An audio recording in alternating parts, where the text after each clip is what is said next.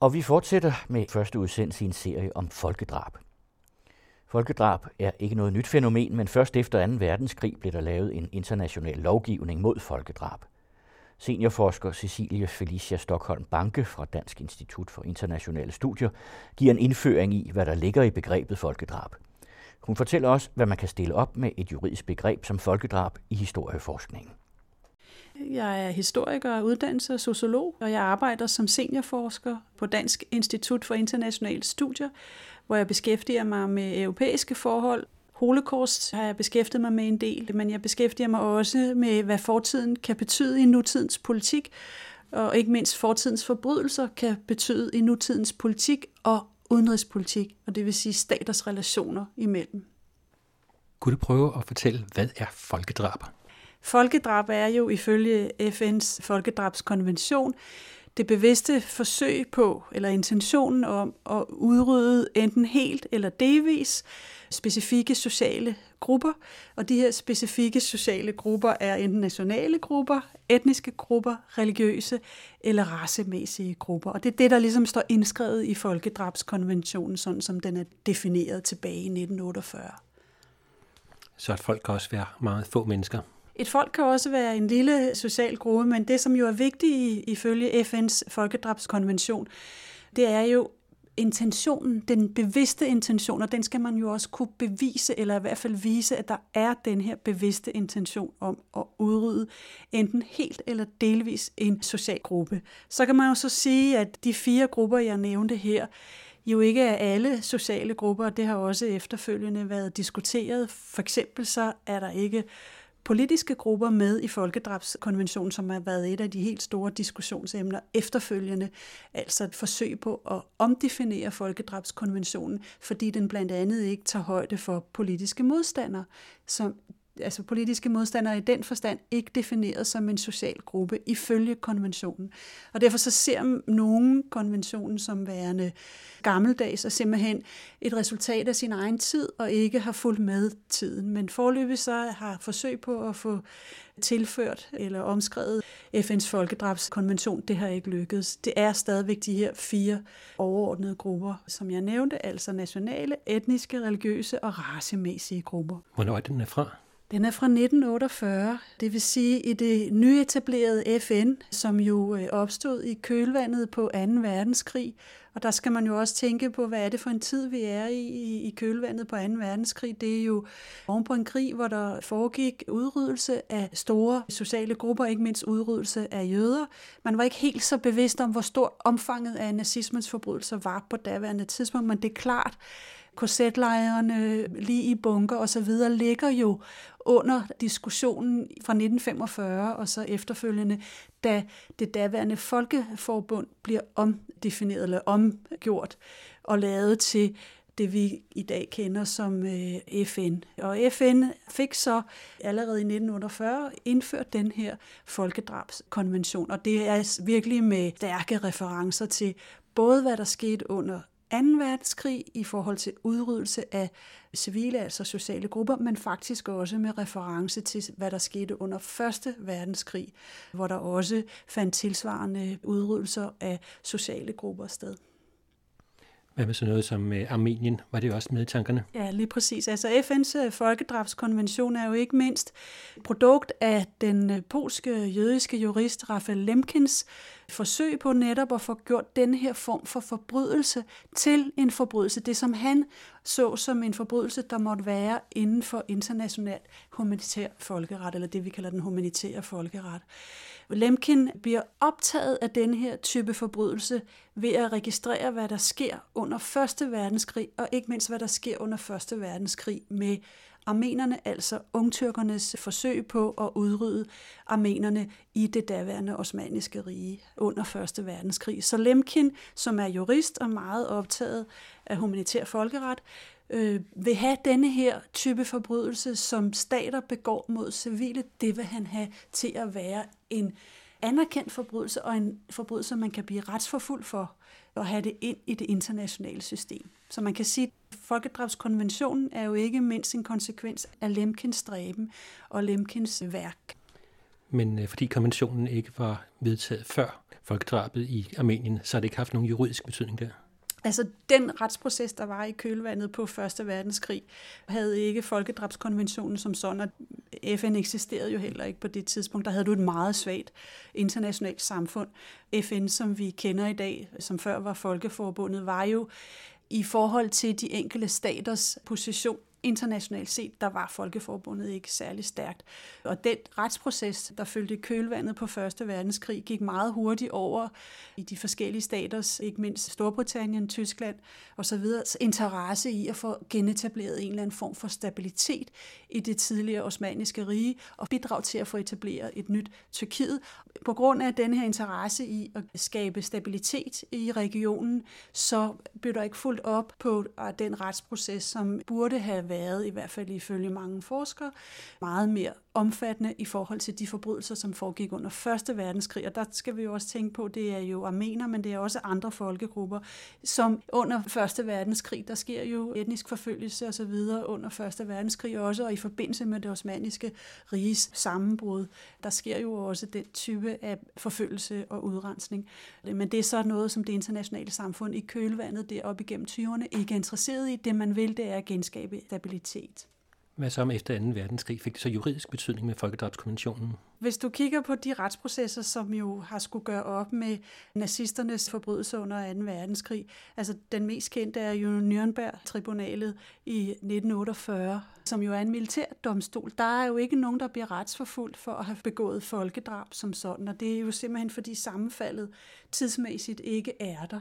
Det vi kan se retsmæssigt, det er, at den internationale øh, retsproces, som vi har i kølvandet på forbrydelserne under krigen i Eksjugoslavien, altså op igennem 1990'erne, det er der FN's folkedrabskonvention kommer i spil i forbindelse med en retsproces.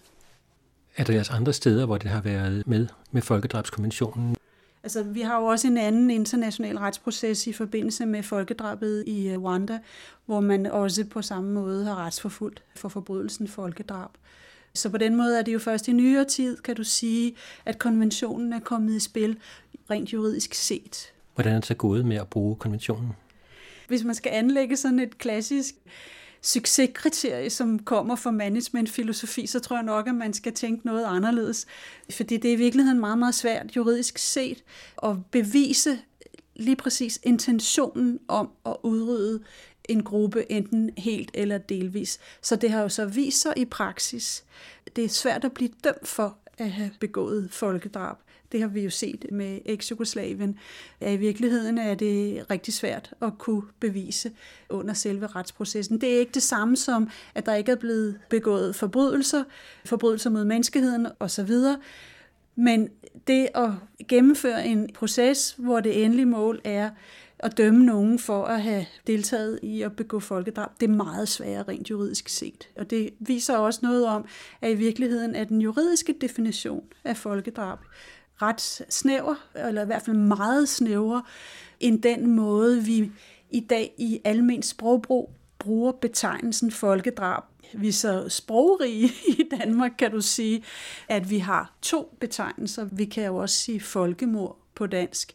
Altså vi har to betegnelser, som sådan, vi bruger lidt forskelligt folkedrab, folkemord, hvor folkedrab er mere juridisk, og knytter sig netop til den juridiske sprogbrug og den juridiske definition, mens folkemord kan sige at være en mere antropologisk betegnelse for massevold som sådan. Men hvis du går til begrebet engelske udgave, og det som jo er del af den oprindelige Genocide Convention, nemlig genocide, så vil du se, Øh, internationalt, så bliver genocide-betegnelsen brugt meget forskelligt. Altså nogle gange meget, meget stramt øh, ifølge FN's folkedrabskonvention, og mange gange, vil jeg sige, oftere i en bredere betydning, hvor det, man vil sige, er massevold. Og der er det også her noget af tvivlen opstår, for hvad er det egentlig så, der udgør et folkedrab, et genocide, når der findes så mange måder at anvende betegnelsen på. Du sagde, at udtrykket blev brugt på forskellige måder. Hvilken betydning har det i forskningen? Jamen det har jo blandt andet den betydning, hvis vi tager udryddelsen af armener under 1. verdenskrig, at så vil der jo i hvert fald tidligere var anvendelsen af folkedrab øh, som betegnelse, så når man skulle beskrive, hvad var det, der foregik med armenerne under 1. verdenskrig i det osmaniske rige på det tidspunkt.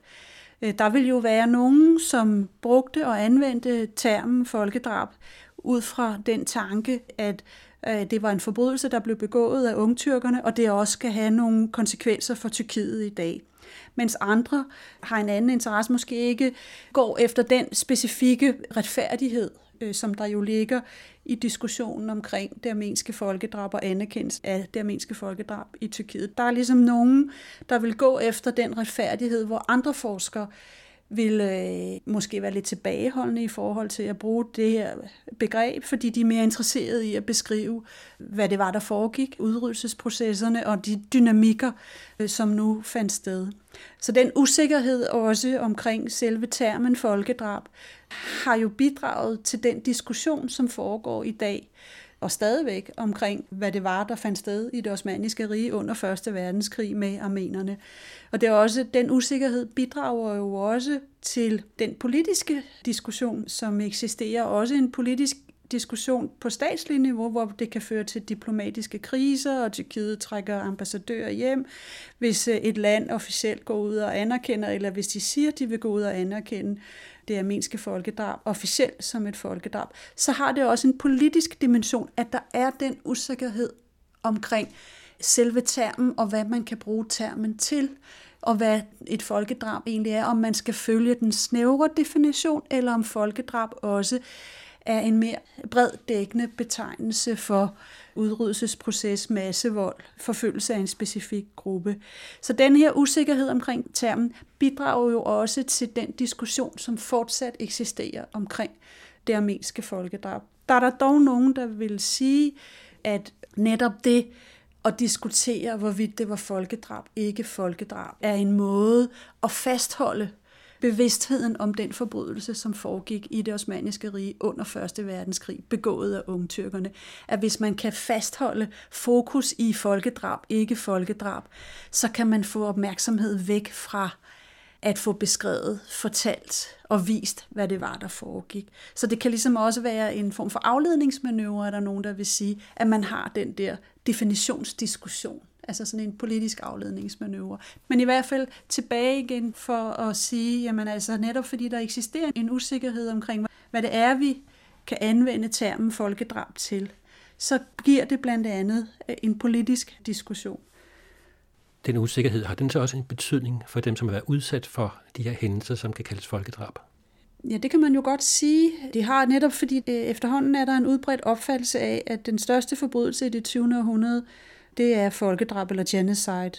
En af de forbrydelser, der er, er foregået, øh, som er meget vel beskrevet, og som der er stor opmærksomhed, det er jo holocaust og 6 millioner jøder, der blev udryddet under 2. verdenskrig.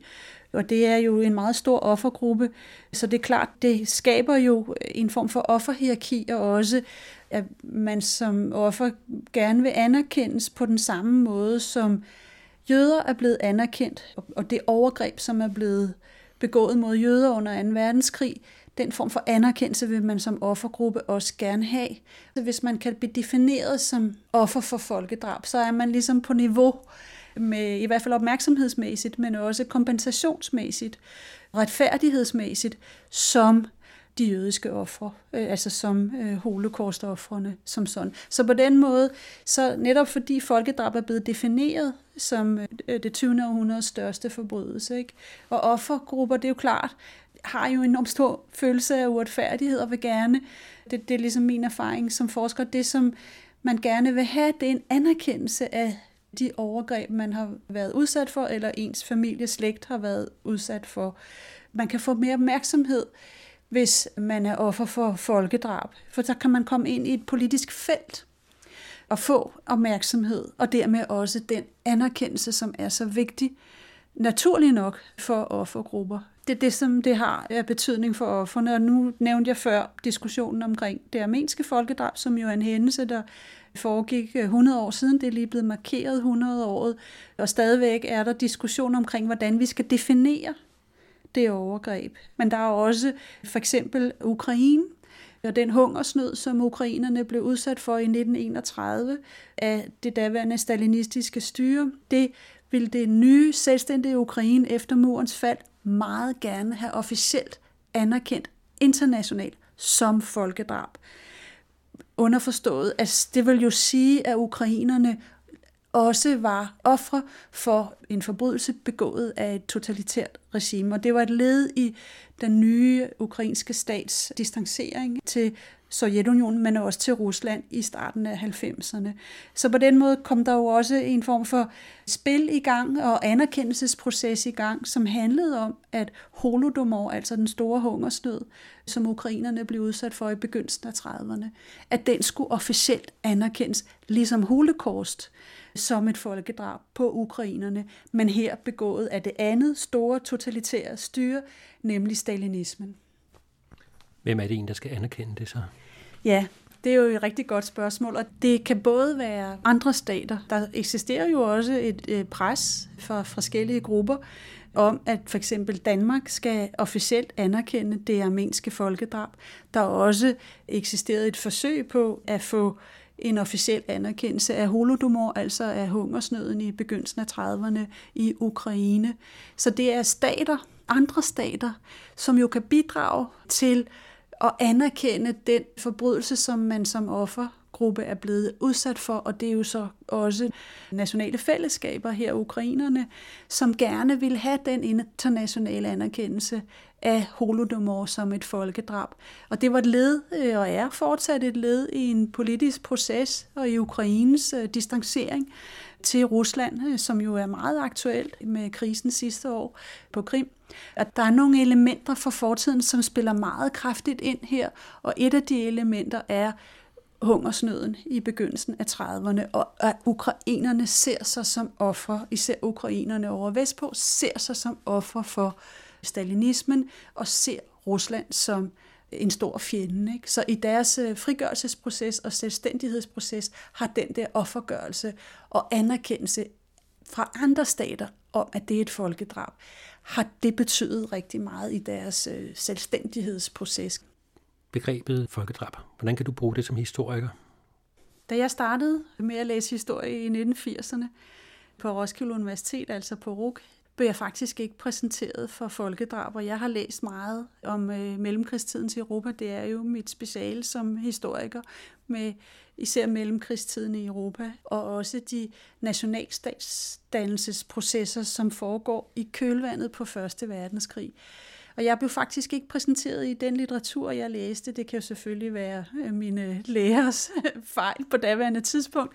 Men jeg støtte ikke på folkedrab. Det har jeg måske gjort et par gange, men jeg kan ikke huske det. Så folkedrab kom for mig ind som term på et senere tidspunkt og i forbindelse med nogle øh, aktuelle øh, hændelser, både i Europa, men også i Afrika. Og nu tænker jeg på op igennem 90'erne, krigen i Eksjugoslavien, som jo kom til at betyde rigtig meget, når man var historiestuderende i starten af 90'erne, og det sammenbrud af Jugoslavien og de krige, som fulgte i kølvandet, og den etniske udrensning, som jo efterfølgende kom til, var jo ligesom, hov, det var i Europa fra mellemkrigstiden, det var i Europa fra efter Første Verdenskrig, det var et Europa, som vi troede, vi havde forladt, og det er først der i 90'erne, at den term for mig som historiker bliver relevant, eller bliver noget, som jeg ligesom begynder at operere med. Fordi det termen jo kan, den kan jo bidrage til at skabe system i nogle processer, som foregår under krig og konflikt, men også under staters sammenbrud. Hvad er det, forskellige sociale grupper gør mod andre grupper i samfundet? Hvorfor har man nationalisme osv.? Så kom folkedrag ind også som en term, som kunne være med til at strukturere de processer, som foregik. Nu var det for mit tilfælde med interesse i mellemkrigstidens Europa. Altså, hvad var det for nogle processer, som kom i spil, både i forhold til imperiers og det osmaniske rige sammenbrud, men også i forhold til nye statsdannelser, hvor det at skabe et homogent nationalt fællesskab havde nogle konsekvenser for de grupper, som ikke passede ind i det homogene nationale fællesskab. Og det er en problematik, som er meget latent i mellemkrigstidens Europa. Og pludselig så kunne jeg som historiker anvende det der begreb folkedrab. Det kunne jeg bruge til at sætte system i de processer, som nationalstatsdannelsen også giver anledning til. Så det er her, jeg som historiker har kunne bruge, eller har været interesseret i begrebet, der er blevet inspireret af folkedrabsforskning. Og det var sådan, jeg tog folkedrab ind.